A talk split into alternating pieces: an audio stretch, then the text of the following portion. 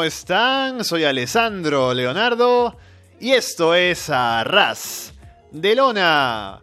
Pasen, pónganse cómodos y sean bienvenidos como siempre a una nueva edición del podcast, episodio número 228.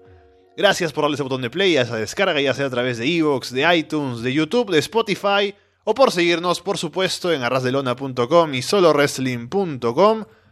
Y como verán, es un inicio de año en Arras de Lona bastante movido, porque ya no solo hablamos de New Japan Pro Wrestling y Wrestle Kingdom como todos los años, sino que también tenemos otro evento grande para comentar, nada más iniciando el 2019, y es de Impact Wrestling, que también es curioso, no hay muchos eventos grandes de Impact para comentar en pay-per-view, pero tuvimos Homecoming, el regreso de Impact a Nashville, Tennessee, al Asylum, los shows aquellos que se realizaban en pay-per-view semanal, se llevaban a cabo en esa arena, muchos recuerdos, muchas cosas que pusieron también durante el show, escenas interesantes de la historia de TNA, de Impact Wrestling.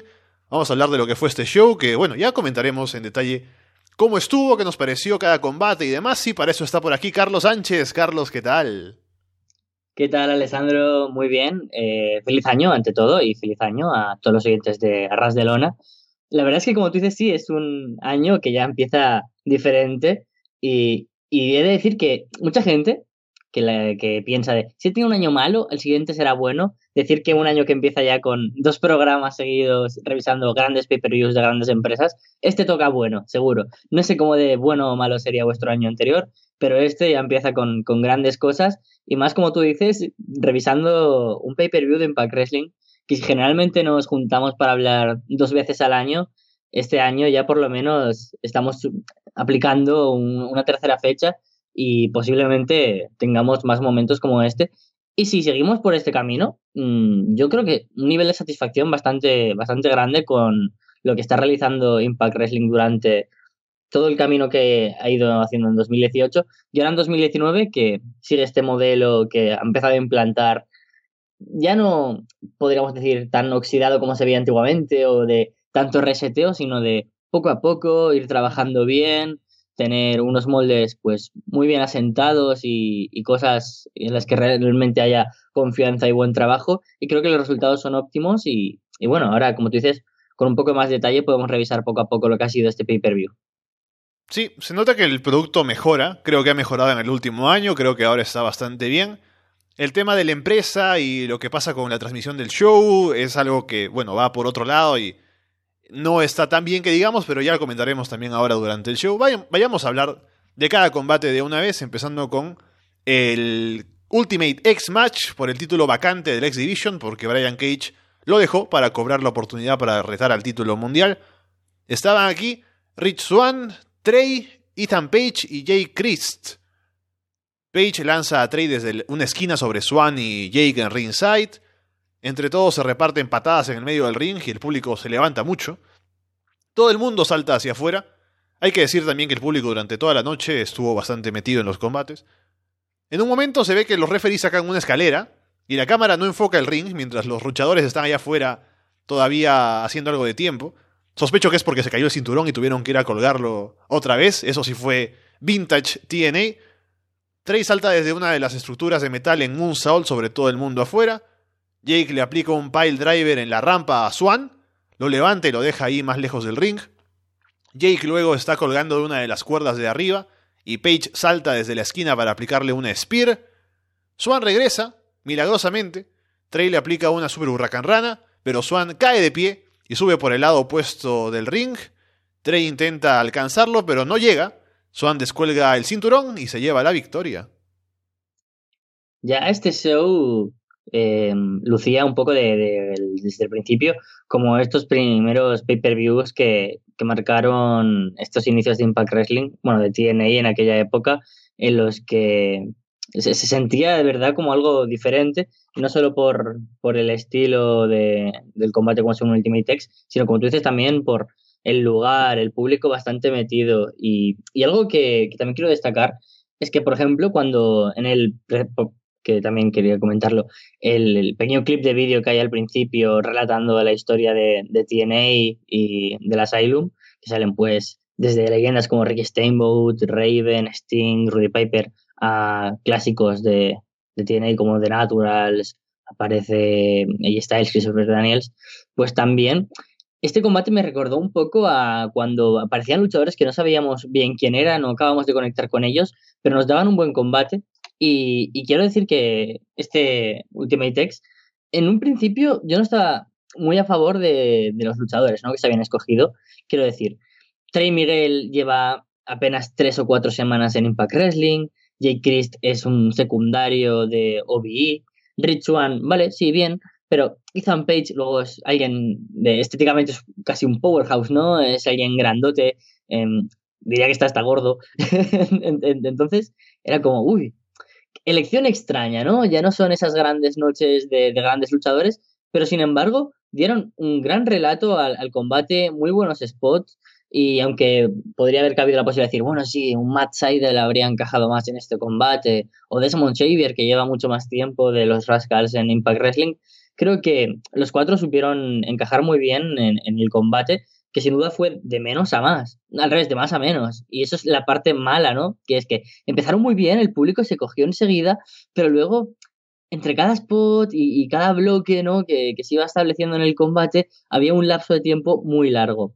Se notaba mucho cuando estaban preparando un spot, que estaban descansando, esperando para hacer la siguiente movida que estaba sobre el guion, ¿no? Y creo que eso, eh, el ralentí que hubo eh, cada vez superior en, en, el tiempo del combate, eso lo perjudicó junto a el factor de, como digo, que eran cuatro luchadores que a lo mejor no conectaba muy bien con el público. Es una pena, ¿no? Porque eh, Trey Miguel, por ejemplo, hizo muy buen combate, o, o, sobre todo Ethan Page, que al tener ese contrapunto de, de ser un luchador que es de un estilo totalmente distinto a, los luchadores más high flyers, daba otro color, ¿no? Distinto al combate y fue la verdad es que exitoso por parte de Impact Wrestling buscar aquí Ethan Page, pero son estos factores los que no hicieron un combate totalmente redondo, pero aún así creo que fue una buena manera de abrir el show que si hubiera mantenido por lo menos el ritmo del primer, de los primeros minutos y los primeros spots, habría sido uno de estos combates que sin duda diríamos, oh, ya va a pasar a los clásicos de los Ultimate Tex,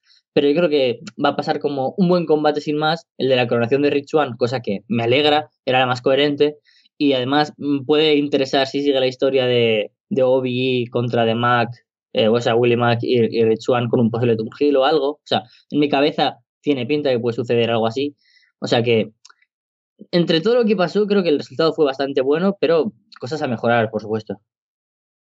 Sí, mi crítica más grande al combate es que le aplican el pile driver a Rich Swan en la rampa y parece un movimiento que lo va a matar, lo va a dejar fuera del combate, pero luego regresa como si nada, cae de pie en un huracán rana, ¿no? Pero bueno, es, lo que había, Rich Swan tenía que ganar.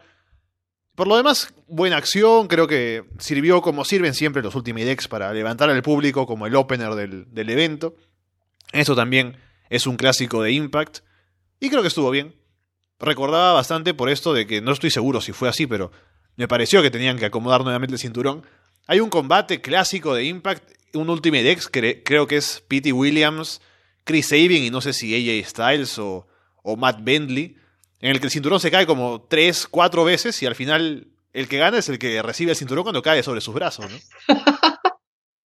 Ay, qué bueno. Eh, a, mí me gustó eh, el spot final Pese a que mucha gente lo, ha criticado, sobre todo en, mi círculo de amistades y gente que ha estado viendo el, show en redes, etcétera, me han dicho que, que, no le ha gustado demasiado, ¿no? Ese, ese final. Y a mí me parece muy guay porque está confiado, confiado Trey y actúa muy rápido Swan y muy bien, pero el hecho, por ejemplo, de que tenga que coger con las piernas eh, ah. el, título, eso ya a la gente ya no le ha gustado demasiado. Yo, pero si eso es lo de menos, o que Trey estuviera como muy distraído, yo, bueno, pues es lo que denotaba, ¿no? Un poco la historia. Creo que, que no ensucia tanto el final, sino como la, la, calidad del combate va descendiendo, pero por lo general yo creo que ha sido un, un buen combate de Ultimate X. Mackenzie Mitchell entrevista a Brian Cage en backstage. Cage dice que Nadie le dio la oportunidad, así que él creó su propia oportunidad con el Option C. Ha sacrificado todo para llegar a ser campeón y, poco más. Luego, Jordan Grace y Kiera Hogan contra Ali y Su Young. Su hace entrar a, a Kiera desde la tercera cuerda, la hace caer y las Hills toman el control. Domina a Kiera, Grace hace el comeback. Grace en ringside levanta a Sue en suplex y Kiera salta desde el filo del ring para impulsarla hacia abajo. Grace tiene a Ali en front slam. Kiera le pone a Sue encima para que la lance también en powerbomb al mismo tiempo. Sue le escupe Red Mist en la cara a Grace. Todo esto frente al referee. Y no hace nada el referee, así que me imagino que es completamente legal. Ali le aplica el Codebreaker a Kiera, luego hace que se desmaye con la Mandible Claw y se lleva la victoria. Luego del combate van a meter a Kiera en un ataúd, pero Rosemary sale de ese ataúd y ataca a todas las chicas ahí que vienen con Su Young. Lanza a Su sobre el séquito ahí. Encara a Ali en el ring. Le va a poner la mano sobre la cabeza, pero Ali escapa. Y ahí queda esto por el momento. Uf, tengo muchas cosas que, que decir porque como nos reunimos pocas veces para poder hablar de Impact Wrestling o, o, nos surgen preguntas o debates sobre los semanales y las historias, pues voy a aprovechar aquí para explayarme un poco. Decir que el roster femenino de las knockouts en Impact Wrestling me parece mmm, espectacular, me parece una pasada, el mejor que ha habido en muchos, muchos años. Eh, y aquí tenemos ya eh, un compendio de, luchadoras muy, muy buenas de, de, de, hottest eh, free agents, ¿no? Que, se dice siempre en el indie wrestling, pues muchos han acabado en, en, el roster de las knockouts. Jordan Grace creo que es una pasada. Como wrestler es, es una locura. Es tan diferente al resto que, que, es alucinante. Y si ya teníamos a una Suyun que nos sorprendió bastante durante 2018, Ali, que sin duda ya es otra de las columna, columnas vertebrales de las knockouts, yo aquí quiero eh, hablar de, de, una forma increíble de Kiera Hogan, como era una luchadora que a priori era solo para tener un poco de background, y no me refiero a, a su trasero, sino a background en, en el vestuario. Estaba preparando desde hace un montón.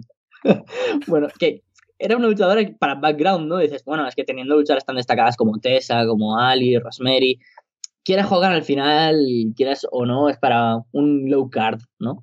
Pero creo que aquí ha sido la que más ha destacado del combate quizás por las expectativas bajas que tenía ante ella, o, no sé por qué, pero como la face que, que, ha llevado la historia adelante de esta Ali que ahora forma parte del universo Suyung, aquí Kiera ha hecho muy muy bien, ha marcado el combate bastante la, las directrices, cosa que, que, es de extrañar, ¿no? Porque el peso, lo, lo normal o lo que puedes pensar antes del combate lo van a llevar Suyung y Ali, que son mucho más experimentadas, o incluso incluso podría ser Jordan Grace, pero no, ha sido Kiera la que, en mi opinión, ha dado, aunque sea un poco de la parte más inexperta, pues las directrices del combate, cosa que me ha gustado mucho, pero el combate pues tampoco es nada del otro mundo, ¿vale? Por mucho, por muchas flores que le pueda estar tirando, fue un combate normalito que hace que continúe esta historia de, de la, de la Ali que ahora está demonizada y más con el regreso de Rosemary la, favorita del público, la, la, verdadera ace ¿no? de la división de las knockouts. Muchas ganas teníamos de que regresara. No ha estado durante todo el, casi todo el 2018 en, en la compañía por lesiones y un largo etcétera. Y ahora, por suerte, ya, ya puede estar aquí. Estoy esperando ese talla contra Rosemary que llevamos esperando desde febrero de 2018.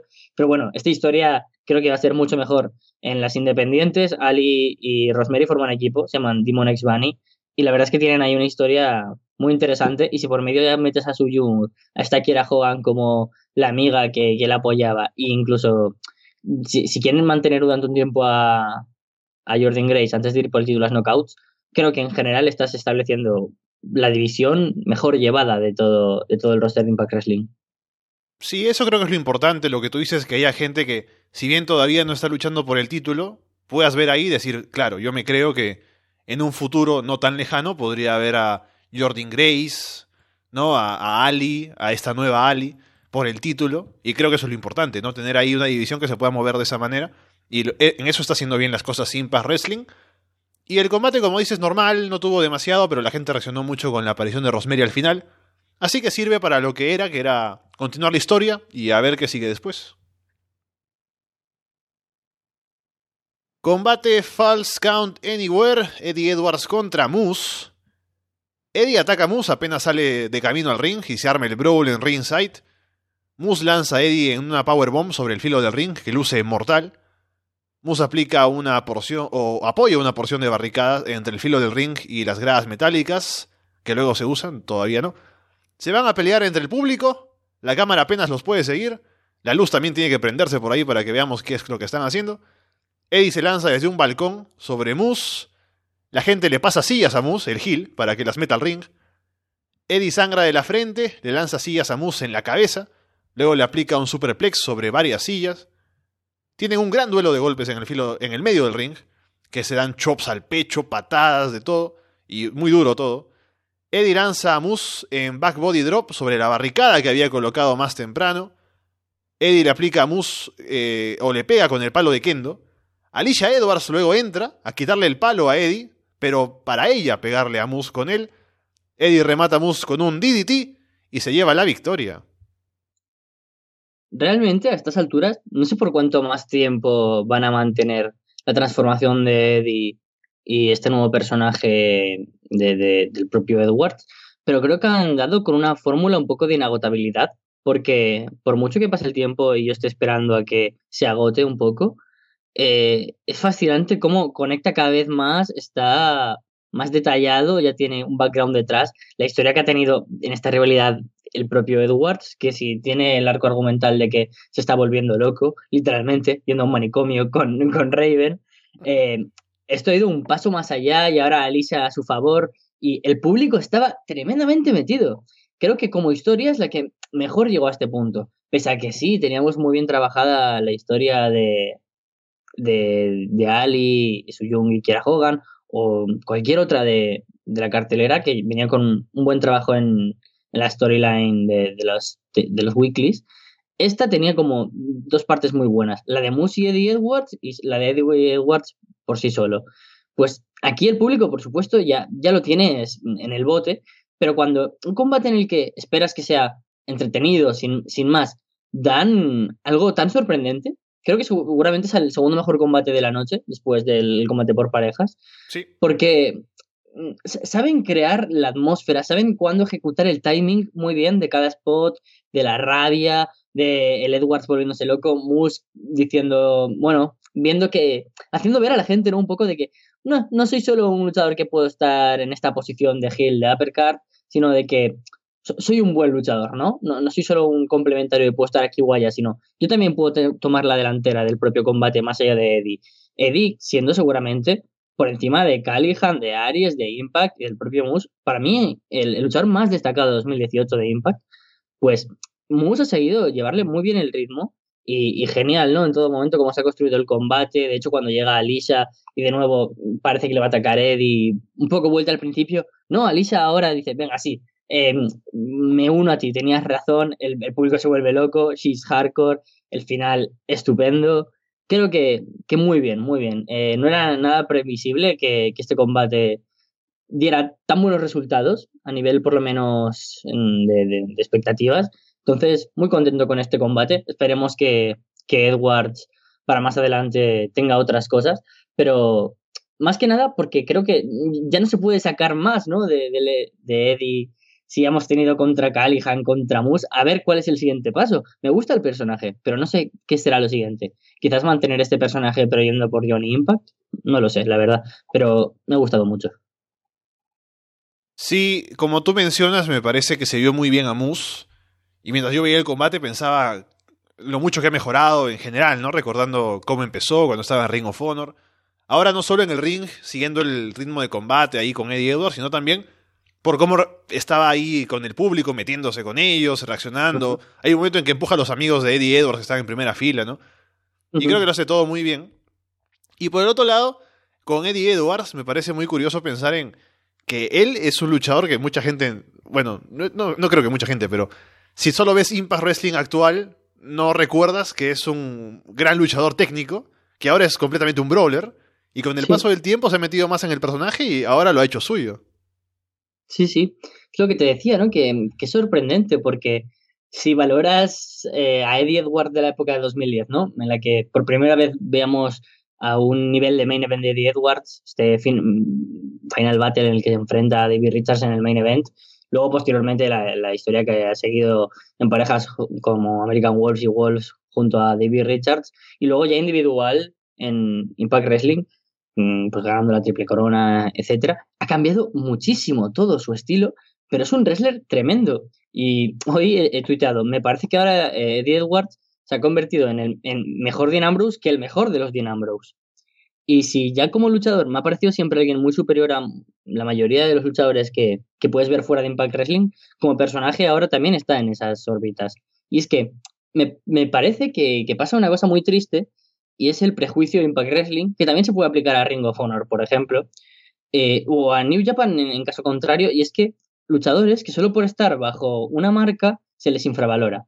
Quiero decir, Eddie Edwards posiblemente si haces un poco de, perspectiva de mejores personajes del año pasado, mejores luchadores, mejores historias, va a estar en el top de 2018. Pero al estar en Impact Wrestling, ya está bajo un prisma de observación diferente, ¿no? Ya estás juzgando y dices, ah, ah mm, rancio, aburrido, eh, claro, es, buen personaje, buen luchador, pero no vende entradas. Claro, y, y, eso me pasa sobre todo con la división por parejas, eh, que luego comentaremos el LAX contra Lucha Brothers, pero creo que perfectamente son dos de las mejores cinco parejas ahora mismo de, del wrestling. Y seguramente, esto es muy subjetivo, pero yo creo que LAX es la mejor pareja actualmente del mundo. Pero eh, no están en Ring of Honor o New Japan, ya no se les ve tanto, ¿sabes? Eh, si ves a The Young Bucks, a los Briscoes, o mira, te digo que hasta el territorio británico tiene ahora como más visibilidad en ese sentido, ¿no? De antes se valora a Aussie Open que a LAX. Pese a que LAX todavía están luchando en wrestling guerrilla, en alguna independiente. Pero, ah, no se les valora del todo. Y eso me pasa mucho con Eddie Edwards. Y creo que este combate, sobre todo si has seguido la historia, es un claro ejemplo de, de, superación, de ser multidisciplinario y de un gran trabajo, no solo de Eddie, que por supuesto, sino de Impact Wrestling en construir el personaje. Willie Mack contra Sammy Callihan. Max se distrae con Dave Christ afuera y Callihan aprovecha. Mac aplica un stunner, Callihan pone un pie en la cuerda en la cuenta. Callihan distrae al referee para que Dave detenga a Mac en la esquina. Callihan aplica un Dead Valley Driver desde la segunda cuerda, pero cuenten uno. Callihan termina aplicándole un Pile Driver a Mac y se lleva la victoria. Es decir que, esos counts en, uno me, volvieron loco, ¿eh? Yo, yo estaba como, como el público y este era un combate que, a priori dices, ¿cómo puede ser que te lo pongan en, este momento de la, cartelera? Después de haber tenido el gran combate de Eddie Edwards contra, contra Moose, este combate no me interesa mucho. Y aún así, por lo menos a mí, pudo captarme el interés durante todo el combate. No se me hizo para nada pesado, fue bastante entretenido. Me parece que Willie Mack es, genial.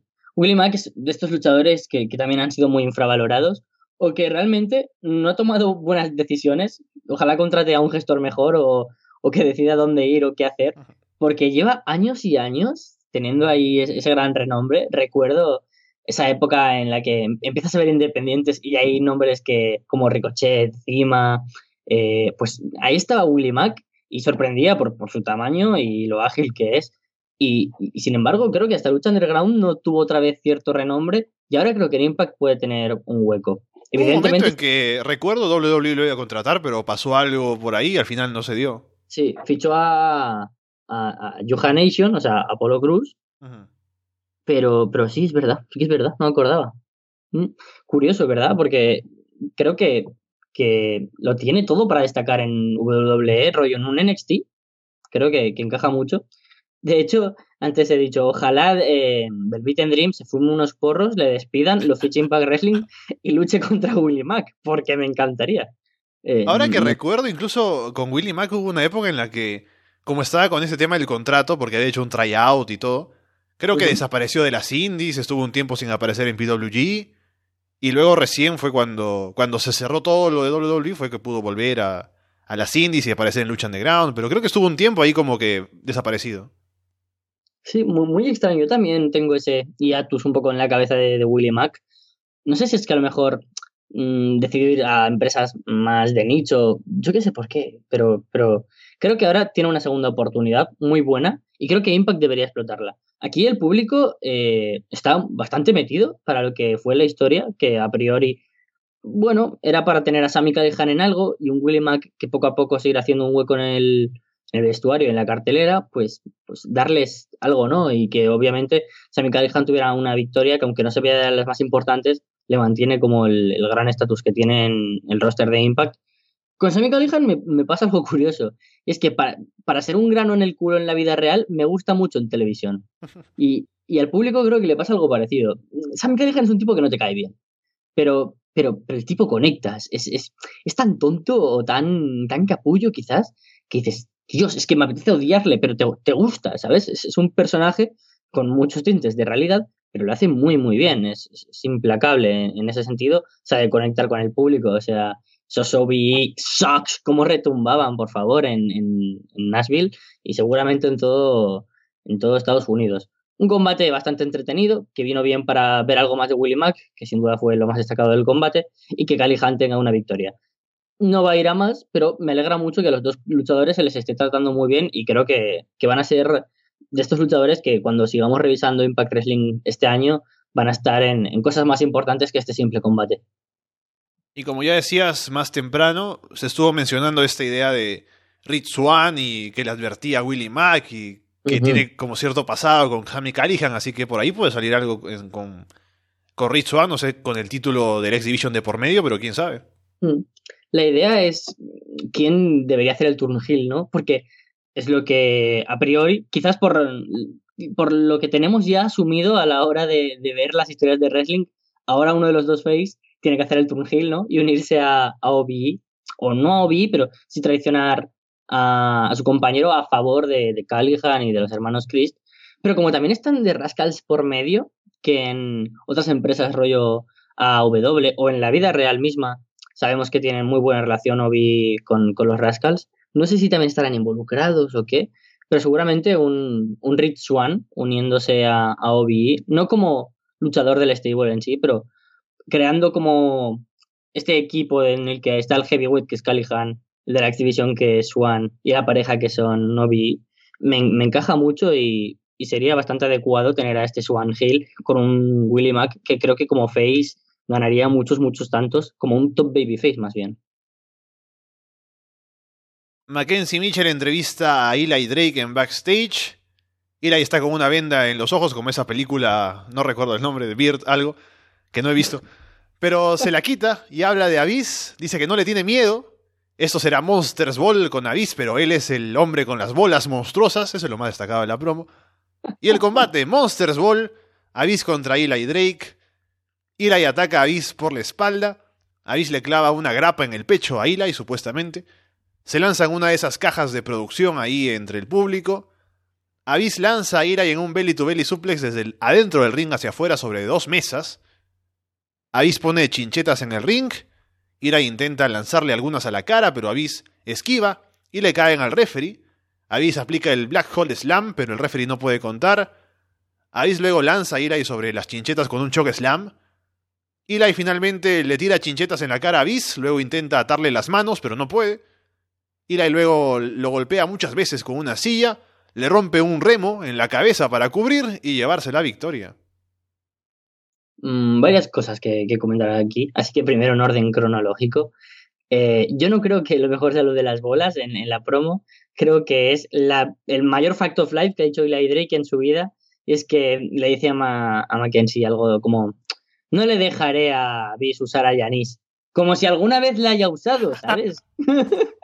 Como, ah, no tengo miedo a, a Yanis porque nadie ha tocado a Yanis en los últimos 50 Monster Match.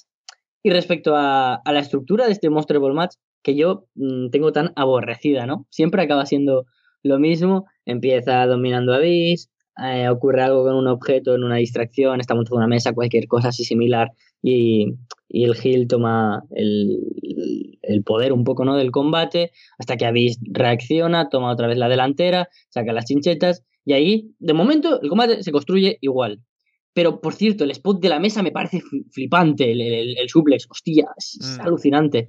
Y habéis que mm. también para hacia atrás cae casi de cabeza en, en el piso fuera. Eso, me habría gustado más, aunque igual hubiera muerto, que Abyss también hubiera caído sobre la mesa que no se llega a romper. Eso, ¡ah! Habría gritado mucho, pero alucinante como vuela Eli Drake con ese, con ese belly to belly. Y, bueno, hasta el momento de las chinchetas dices, pues bueno, el classic Monster Ball, ¿no? Los últimos 15, con una Abyss ya de retirada y de capa y caída, acaban siendo súper parecidos.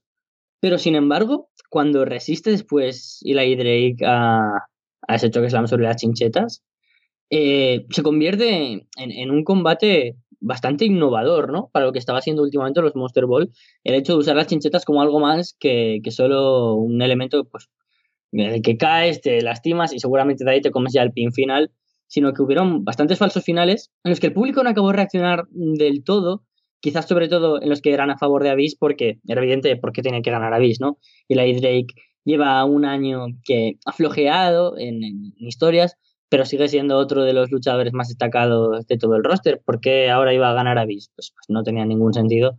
Y además esta historia que, que ha ido teniendo con, el propio Abyss era muy a favor de Eli Drake, que ha estado soberbio. Y creo que, sin duda tendría que volver al, main event.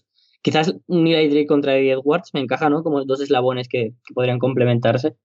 Y, que a partir de, ese momento, el, final del combate son spots bastante entretenidos, muy divertidos, innovadores en lo que es el estilo del combate que para tener una bis ya en no sé cuántos años, tendrá como 150, no sé cuántos años llevo viendo ya bis, se, se ha movido bastante bien, ha aguantado bastantes cosas y la Drake se la ha visto como un buen combate, pese a que su punto fuerte, por supuesto, es mm, en la parte más ionizada, ¿no? De, de, personaje del combate, se la ha visto bien in ring, entonces no puedo decir que esté insatisfecho con este combate, la verdad. Solo mata un poco el final, ese spot de atarle las manos que no funciona, pero por lo ah, demás. Por lo demás todo funciona bien. ¿Por qué no cogen unas esposas? De verdad, es que eh, es tan difícil.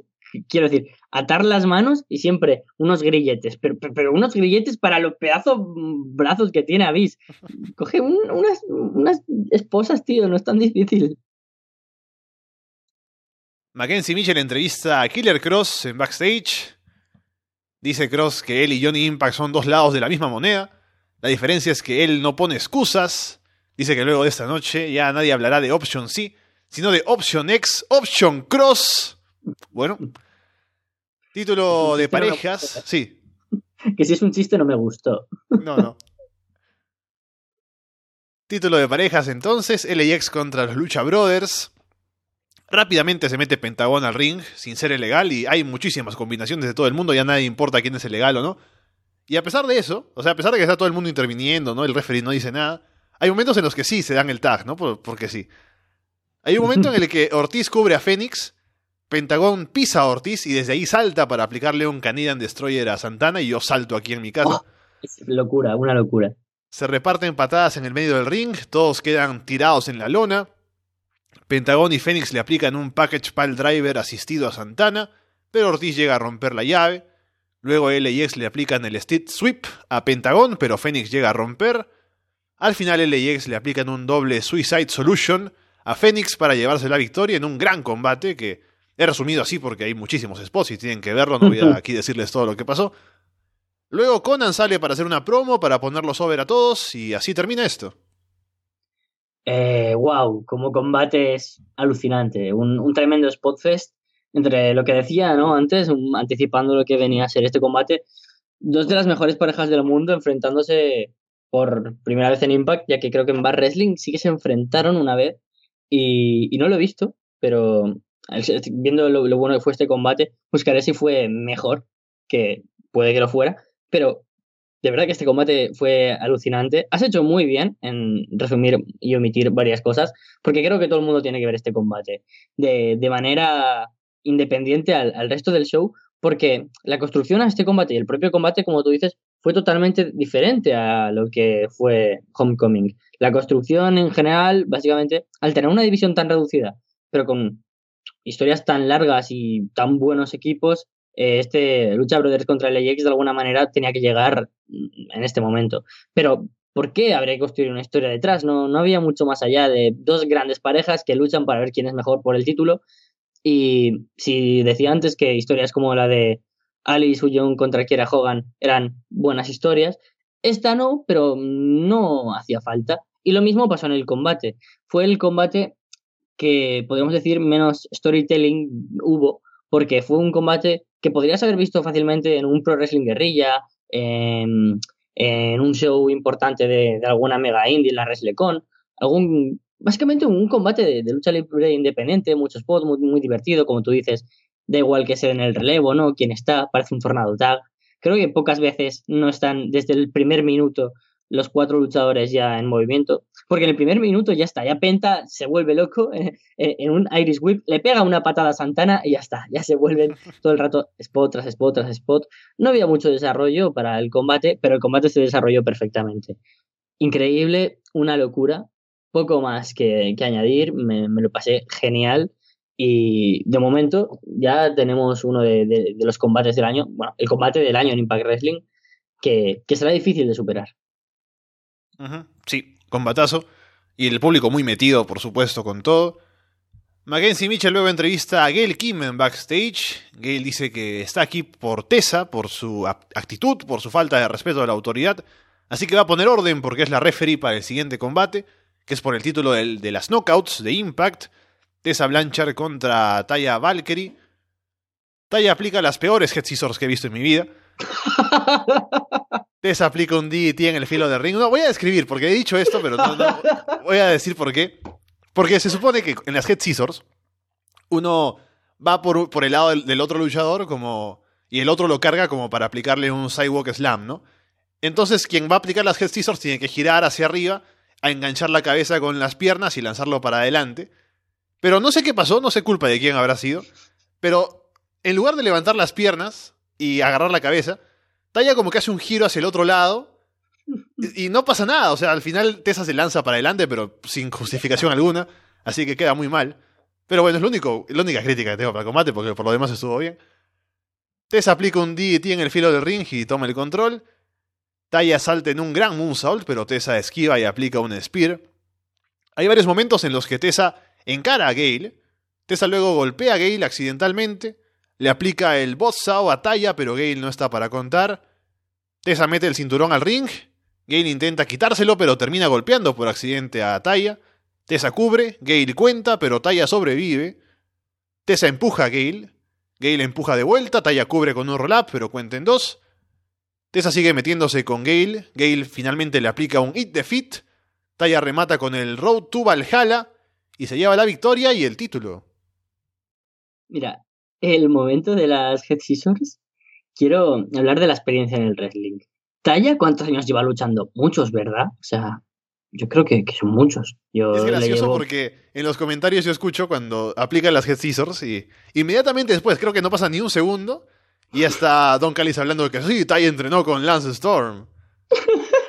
es que me parece muy fuerte que, que Taya este movimiento de, de mierda. Es que podría echar muchas cosas eh, en contra de, de, Talla, también cosas a favor, ¿no? Por ejemplo, me alegra mucho que hayan descartado totalmente ese personaje con, con aura mística y, medieva casi de, de Valkyria, porque si es Choni, es Choni, y Talla es una chonaca. Entonces, me alegro de que le hayan puesto esa musiquilla de Choni, esos. le dejen usar su attire de. como es ella en la vida real, mucho más. No quiero decir barrio bajera, no quiero ser clasista en ese sentido, pero, pero sí que quiero decir que como una chavala que a lo mejor mm, muy Valkyria no es, ¿vale? Eh, pero, pero bueno, no pasa absolutamente nada, el apellido se lo han dejado. Pero mira, la experiencia en el wrestling es muy importante. Tessa, que llevará luchando mucho menos, se le ve cien mil veces más preparada para cada movimiento, transición, cosa que no se le bien, que una talla que parece la, la, la niña pija la que ponen en las películas eh, que es la hija de papá, capitana de las animadoras, que hace las cosas mal, pero, pero no pasa nada porque es la guapa o la hija del dueño o tiene mucho dinero, pues pasa lo mismo con Taya. Y es que es curioso, ¿no? En, en el Avis contra Eli Drake hay un momento en el que Avis al principio le tira la chaqueta a Eli Drake y le pasa muy por encima de, de la cabeza. Pero Eli Drake la coge como de una manera muy disimulada y queda bastante bien, ¿no? Y además con el tiro de cámara muy bien a la realización en ese momento dices, hostia, se la ha jugado, improvisado y le ha salido muy bien. Y dices, mm, ole, algo que puede haber salido como algo muy cutre, ha quedado genial. Y el combate de talla fue cutre. Pero por lo menos tenemos a Tessa y Gail Kim que fueron el, motivo de este combate. Porque si, si seguís un poco Impact Wrestling o habéis escuchado nuestras revisiones de los shows, ya tuvimos el Gail Kim contra Tessa en, en, en Bound for Glory y no había ningún motivo para tener este segundo combate. Pero bueno, básicamente es para tener a Taya como actual campeona y tener a Tessa seguramente una rivalidad con Gail Kim. Que Gail Kim sale del retiro y entra más que Terry Funk, pero, bueno, no pasa nada. Porque seguramente la historia ahora es que Tessa y Gale tengan ahí un combate. La nueva líder de las knockouts, la que va a marcar el punto de, inflexión en el futuro de la división que estaba muerta. Luego Gale, la historia, etcétera. Tiene pinta, ¿no? Para un Slammiversary y quedaría muy bien esa historia. También es que a 2019 yo creo que Gail Kim sobra un poco y además teniendo luchadoras tan buenas en el vestuario y con opciones pues bastante interesantes ¿no? que, podría fichar para reforzar todavía más ese, ese vestuario. Pero bueno, el combate fue normalito. Yo, diría que el más flojo del show, pero ni, siquiera fue insuficiente porque creo que, que, fue entretenido, buenos spots, pero bueno, fue, fue lo menos bueno. Y de todos modos, quiero decir que el, Tessa contra Gail Kim, que se está cocinando, imagino, tiene cierta buena pinta. Sí, a ver qué pasa con eso, con esa historia. Y se mueve la división con nueva campeona, a ver qué combates puede haber ahora. Hemos hablado ya del roster de, de Impact en cuanto a las knockouts, así que vamos a ver qué sale. Algo pasó con Carlos, vamos a ver que se conecte de nuevo. ¡Ey! Maravilloso que Skype se ha cerrado solo. Ajá, pero bueno, estamos de vuelta. Perfecto. Ok, terminaba de hablar de Tessa y, y Taya. Simplemente ver ahora qué pasa con la división de las knockouts, con nueva campeona y quién sale para retar y todo lo demás. Se anuncia que Impact Wrestling, además de estar ahora en Pursuit, que es un canal que no se transmite en muchos lugares, se transmitirá también en Twitch, en vivo, todos los... ¿Cuándo se transmite Impact? Los jueves, a esa hora en Twitch, eh, de manera gratuita. Y ponen el reto de tener 15.000 suscriptores en Twitch para marzo, que no creo que vaya a pasar. Pero bueno, ahí está. Yo, mm, esto para comentarlo de, de, manera bien fundamentada, con bibliografía, con datos y cosas, me puedes tirar tres horas, ¿vale? Y, hacer un, un, buen trabajo de investigación. Pero quiero aprovechar este canal que me brinda Ras de Lona y me brindas tú, Alessandro, para decir que esta gente que no para de criticar el ah, muerte de Impact Wrestling otra vez porque se van a Pursuit, un canal que llega solo a cuatro casas, eh, ahora madre mía, tener que emitir en tweets, en, la, ahora mismo hay, una, una transferencia, iba a decir, pero creo que es más bien una conversión a la hora del consumo de, del wrestling que se ha digitalizado totalmente y, ya no solo es la audiencia en televisión lo que cuenta, sino la audiencia social y la audiencia online. Y en un mundo convergente de consumo en, general, ¿no? del audiovisual, ya sea del wrestling, de las películas, de las series, ya casi todo se tiene que medir en, en lo digital, ¿no? Mm, ya no dices, hostia, qué putada que Raw haya tenido el tracking más bajo, porque a ellos les da igual, porque tienen una audiencia social espectacular y en un RAW pueden poner que los 10 trending topics mundiales sean del propio RAW y eso a ellos les da mucho dinero pues, por distintas causas, desde anunciantes, desde pues, los propios medios eh, y sobre todo el consumo a la, hora de ver wrestling. Yo no he visto un, show que en pay-per-view en mi vida, creo, ah, más allá de en directo que lo pasen por la network, por New Japan World, pero comprar por un pay-per-view en mi vida y en televisión menos. Y ahora en un consumo donde cada vez la convergencia de medios ha hecho de que se pueda ver lo mismo por Twitch que por Pursuit, mm, me parece una decisión increíble, ¿no? Porque por Pursuit no tienen que pagar, es, es, de Anthem. O sea, tienen ahí pues un dinero que se ahorran excelente. Quien quiera verlo por televisión, pues lo verá por televisión. Y quien no, pues no pasa nada, porque para eso está Internet y ahora todo el mundo lo ve por Internet. Entonces, yo creo que es una decisión buena hasta que encuentren quizás otro nuevo canal o lo reformulen de una manera óptima eh, para emitirse solo en YouTube o en Twitch o algo así.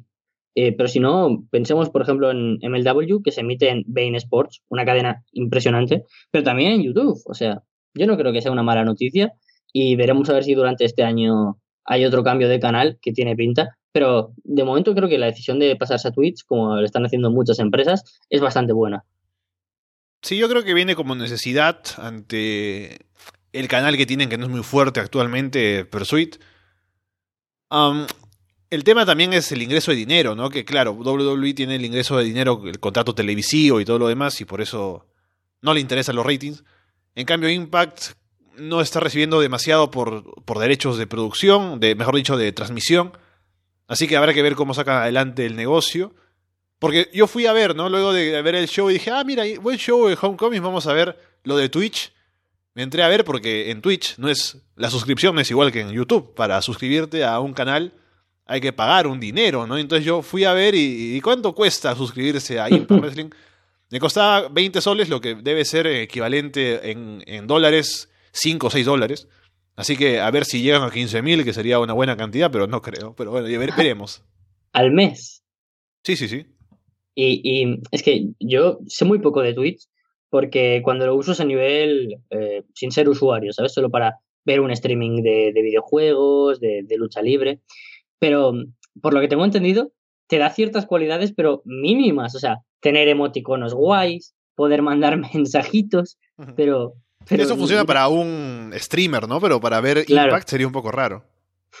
Molaría que a lo mejor en, en vez de un combate puedas mandar un ¡Eh, Mus, eres el mejor! ¡Ánimo! o alguna cosa así.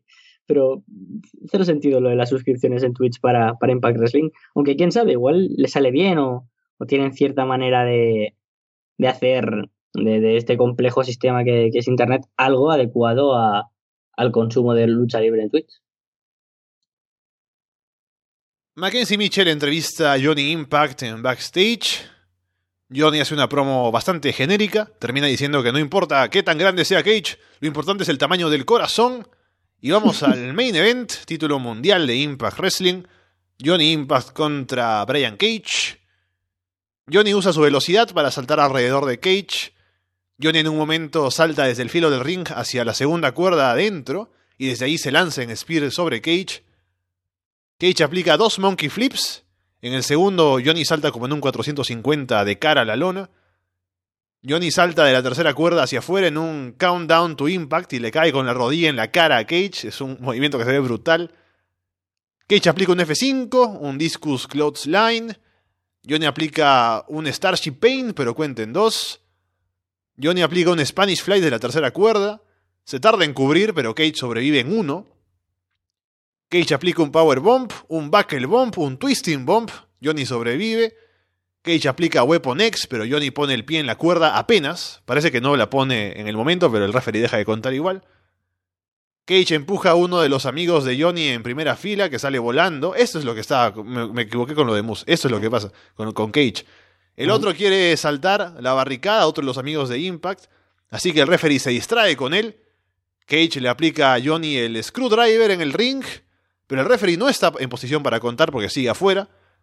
El final es raro porque al final Cage intenta levantar a Johnny para un suplex en las cuerdas. La idea es que Johnny gire para lanzar a Cage a la lona, pero el movimiento no queda limpio porque hay problemas para que se pare en la tercera cuerda, el giro no queda tan bien. Caen ambos a la lona, Johnny cubre, Cage no es que levante el hombro, sino que el referee parece que no cuenta convencidamente tres pero es se supone. Suena la música, Johnny es el ganador, el público no está convencido, hay abucheos.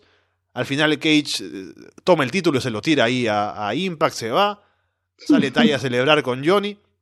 Están ahí los dos y aparece Killer Cross para atacar a Johnny Impact. Y ataca a Taya también, la lanza sobre... Se supone que son fans, pero no son fans, son tipos ahí plantados en primera fila a un lado de la rampa. Lanza a Taya ahí encima. Y ahí está el reto de Killer Cross. Telita, ¿cómo vamos acabando los últimos mm, pay-per-views, los combates titulares? Que, parece eso la WCW, macho. Eh, voy a empezar por el combate, ¿no? Que, que, al final va a ser lo menos conclusivo. Eh, pues bueno, estuvo bien. Eh, de, de, nuevo, como con el opener, tengo las mismas sensaciones. Empezó muy bien, pero decayó un poco momentos un poco extraños. Eh, a mí me gusta mucho Cage, creo que es una máquina, literalmente, y apareció como Terminator. Y el público estuvo súper metido con ello, cosa que, me alegra mucho. Y me parece muy buen luchador. E incluso diría que su participación en este combate me gustó más que en el combate que tuvieron en el, en el combate en jaula de lucha underground. Pero hubo algo que, que no sé, no, no, no, no, no acabó de ser redondo. Y sobre todo es ese final. Yo creo que es el final que te deja con, con ese sabor agridulce del combate, un spot feo, raro, lo intentan varias veces, se caen, le cubre, el árbitro dice, eh, yo he tocado tres, suena la música, Cage coge el título, se lo tira y se pira. Y digo, es que igual están empezando a hacer una historia. Primero Aries, luego Cage, y igual luego Cross también un final muy WWE, coge el título y se lo tira y acaba siendo todo lo mismo. Y, quién sabe, pero ya van dos finales de pay-per-view donde dices, ah, está siendo buen pay-per-view, sí, ajá, adelante. Y llega el main event, el combate más importante, el spot final y te la cagan, tío. Siempre en, el mismo punto, en el punto en el que no deberías cagarla, ahí, en el más importante. Y al igual que el anterior combate, el, el Eris contra, contra Johnny, me parece que el main event se iba vendiendo bastante bien, tenía este aura de combate importante, de combate de título mundial, ¿no? Hasta que llega el final y dices, bueno, ¿qué ha pasado? Sí, sí, el, el, que ha pachado, ¿pero por qué está pachando? Y, y por lo menos Killer Cross lo arregla luego, pero mmm, despropósito de final con, con Cage. No, y, y, con lo de Killer Cross, yo veo ese final con Cage y, Johnny y digo, ya, ha ganado, pero, pero no me queda claro que haya ganado, como que no le ha ganado bien, ¿no? Y me gustaría ver una revancha, tal vez, sería lo lógico, pero ahora se mete Killer Cross ahí y parece que el plan es ese, ¿no? Una revancha de Cage. Sí, es que imagino que, que el final sería un redondo, ¿no? De Johnny acaba con un gran spot con el invicto de Cage, porque Cage, recordemos, estaba invicto. pero no, salió eso ahí tan feo, es que, fue muy feo. Y Cage dijo, bueno, voy a improvisar, ¿no? No voy a quedar alegre, ¿no? Decir, sí, voy a darte la mano, más vencido como un hombre. Pues no, te piras enfadado. Y a lo mejor eso ahora, poner contra las cuerdas ahí a los guionistas me alegra, tío. A lo mejor acaban montando un cross contra Cage y de ahí ya surge el combate contra, contra Johnny Impact o un Cage un poco más, más Fury, pues, pues me, gustaría, porque Cage creo que, tiene potencial también para ser main event. Y me está gustando mucho eso, tío, de, de, Impact Wrestling, porque decía que faltaban luchadores que de verdad dijeras 100% que pueden ser aspirantes al título de, de, Johnny. Y ahora tienes un panorama donde tienes el propio Cage, a Killer Cross, a Moose, a Eddie Edwards, a Eli, Drake, a Sammy Callihan, si apuras incluso de Mac, lo veo como aspirante, a Fénix, a Penta. Es increíble, ¿no? Ahora eh, me falta a lo mejor hasta talento para el, low card y el undercard. Hay como un trecho enorme, pero, pero muy, muy bien el trabajo entonces en esos personajes, pero ya te digo, de nuevo, el sabor del final no me gustó, pero lo de Cross sí, si hubiera salido mejor lo, lo de lo del final del combate por el título. Pero igualmente me gustó que atacara de una manera tan brutal a, la pareja como era un final bonito, fue muy NXT, ¿no? Y cuando aparecía de repente Tomás Ciampai y lo giraba todo ya con los créditos. De hecho, ya se le estaba una producción de antes media y, Dios, muy bien Cross en ese sentido, que venía cerrando el año un poco más discreto porque no tenía ninguna historia detrás, pero ahora, sin duda, creo que en este primer trimestre de 2019 va a llamar a las puertas de Johnny Impact y, creo que por lo general el pay-per-view me dejó muy buenas expectativas, y, o, sea, cumplió las expectativas y, y me dejó muy buenos resultados, pero ese final, ah, de nuevo, la caga un poco y no decanta la balanza hacia el mal, pero sí, tío, justo en el momento más importante, no, no fracases ahí. Veremos qué deciden hacer entonces a partir de ese final. Sale Killer Cross, que debería ser el retador. Ya hubo un Impact contra Cross el año pasado en un show de Impact Wrestling que no estuvo tan bien que digamos, así que si hacen el combate ojalá salga mejor que aquella vez. Y en general, sobre Homecoming, puedo decir que fue un buen show, me gustó, creo que. Es más, yo cuando lo iba viendo, sentí por momentos que me daba la impresión de ser como un show de Ring of Honor. Por tener un hmm. gran combate por el título de parejas, tener un main event que lucía como el combate importante, título mundial y eso. Lástima por el final. Tener una cartelera bien armada, con combates buenos, el Eddie Edwards contra Moose, por ejemplo. No te digo todo el show que se haya sentido así, pero creo que por momentos se sintió, al menos un poquito. Y eso es un, algo que menciono como un elogio para Impact y a ver si más adelante se pueden plantear shows completos que puedan sentirse así como que importantes, ¿no? Hmm. Estoy muy de acuerdo con eso porque traigo a la memoria el momento en el que Slammiversary da un, un show muy por encima de lo esperado, un show que que no es un mega show destacado donde todos los combates sean combates de, una puntuación extraordinaria, unos spots muy locos, pero sí, como, como tú dices, una cartelera muy bien armada, con unos luchadores destacados, combates pues que realmente rindieron bien y se vio como un show muy compacto y completo. Y me acuerdo que, Alejandro Jiménez, nuestro compañero, que, sabéis que es el defensor número uno de, de Ring of Honor, me decía, ah, están cayendo de aquí tantas ovaciones y aplausos a Impact Wrestling cuando esto es un show normal de Ring of Honor. Y yo le dije, claro, pero es que tiene mérito que lo haga Impact Wrestling, porque en Ring of Honor es, es lo canon. Y, y, aún así creo que está por encima, ¿no? Porque ante, estas expectativas ha quedado por encima. Y, durante todo el año, desde Crossroads a, a Redemption, al propio Bound for Glory, ha mantenido ya estas grandes historias que tuvimos el año pasado desde el OBE contra, contra los Lucha Brothers, LAX contra los OGs, las luchas entre las knockouts y por el título de, de, de, Impact, menos por el X Division en general, hemos tenido un año tremendo en 2018 y ahora sigue, como tú dices, este esquema de dar por primera vez en mucho tiempo shows que dices que son completos, ¿no? Dices, están bien estructurados, que falta pulir cosas, evidentemente, pero tampoco puedes esperar que todo tenga un nivel de main event. Me gusta que haya contrapuntos, que esté luchando Kiera Hogan y Jordan Grace contra Ali y, y su Jung es necesario, por si tuvieras todo el AX contra Lucha Brothers, eh, no sé, creo que eh, me, faltaría un low card eh, y luego te llevarías una decepción más grande cuando sucede un show peor, como ha pasado con Wrestle Kingdom quizás. Entonces, yo estoy muy contento con este show, eh, más allá de, que un combate sea mejor o, o peor en, en, la cartelera. Ha estado muy equilibrado, el trabajo que ha llegado hasta aquí es muy bueno. Me, me gusta cómo están trabajando en cuanto a roster, luchadores, historias. Veremos qué, qué viene de aquí en adelante. Marco ciertos nombres que, que, me están gustando mucho, eh, Willie Mack, el propio Sammy Callihan y Eli Drake, creo que son tres que, que van a estar potentes, más allá de los que tenemos ya claros en el main event. Y tengo curiosidad por qué hacen luchadores como los Rascals también, que me gustaría que estuvieran luchando contra LAX. Pero como ves, ya, ya no es esta escasez que tenemos normalmente de nombres, o teníamos en, ring, en, en el ring de Impact Wrestling, sino que ahora tenemos dónde elegir, qué hacer con ellos y trabajar muy bien.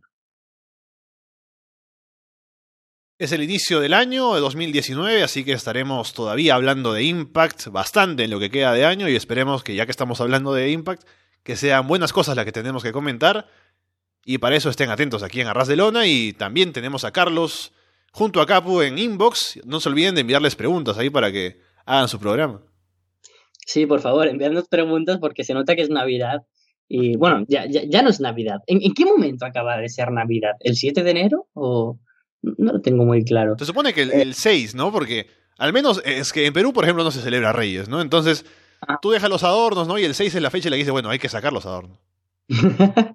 Aquí yo creo que el, el 7 ya la, los niños ya tienen escuela, entonces eso es lo que marca y acaba la Navidad. Pero, pero claro, porque de, depende, ¿no? Nosotros los universitarios, eh, las clases y estudiar empezamos antes. Yo, por ejemplo, Navidad a lo mejor para mí fue del 24 al 28 y ya no he tenido más Navidad. Eh, y, y ando muy perdido y sobre todo Capu, porque daos cuenta, ¿eh? No hay últimamente shows de inbox, tampoco hay revisando nada de Ring of Honor, ¿de quién será la culpa? Nada, nada, es broma, no voy a hacer aquí un Turnhill. Pero sí que mandándonos muchas preguntas eh, sobre Impact, que, que, últimamente creo que está siendo un poco Vox Populi, qué luchadores podría cerrar, traer, historias, sobre todo de All Elite Wrestling ahora que también hay muchas cosas que comentar y que ahora mismo, mientras estamos grabando, está haciendo esta rueda de prensa donde eh, ya están anunciando primeros luchadores, me ha llegado una notificación de, ah, tú que decías que Joe Villanella iba a Impact Wrestling, pues nada, se ve que ha firmado por All Elite, una pena, porque creo que en Impact encajaría muy, muy bien, eh, no por él, sino por, por Impact, pero bueno, podéis enviarnos las preguntas que queréis, que queráis, más bien dicho, y, y para Impact Wrestling la verdad es que si todo sigue así de bien, no me extrañaría que hiciera más eventos especiales y tuviéramos el placer de seguir comentándolos, Alessandro. Esperemos que sea así. Por ahora los dejamos de parte de Carlos Sánchez y Alessandro Leonardo. Muchas gracias y esperamos verlos pronto.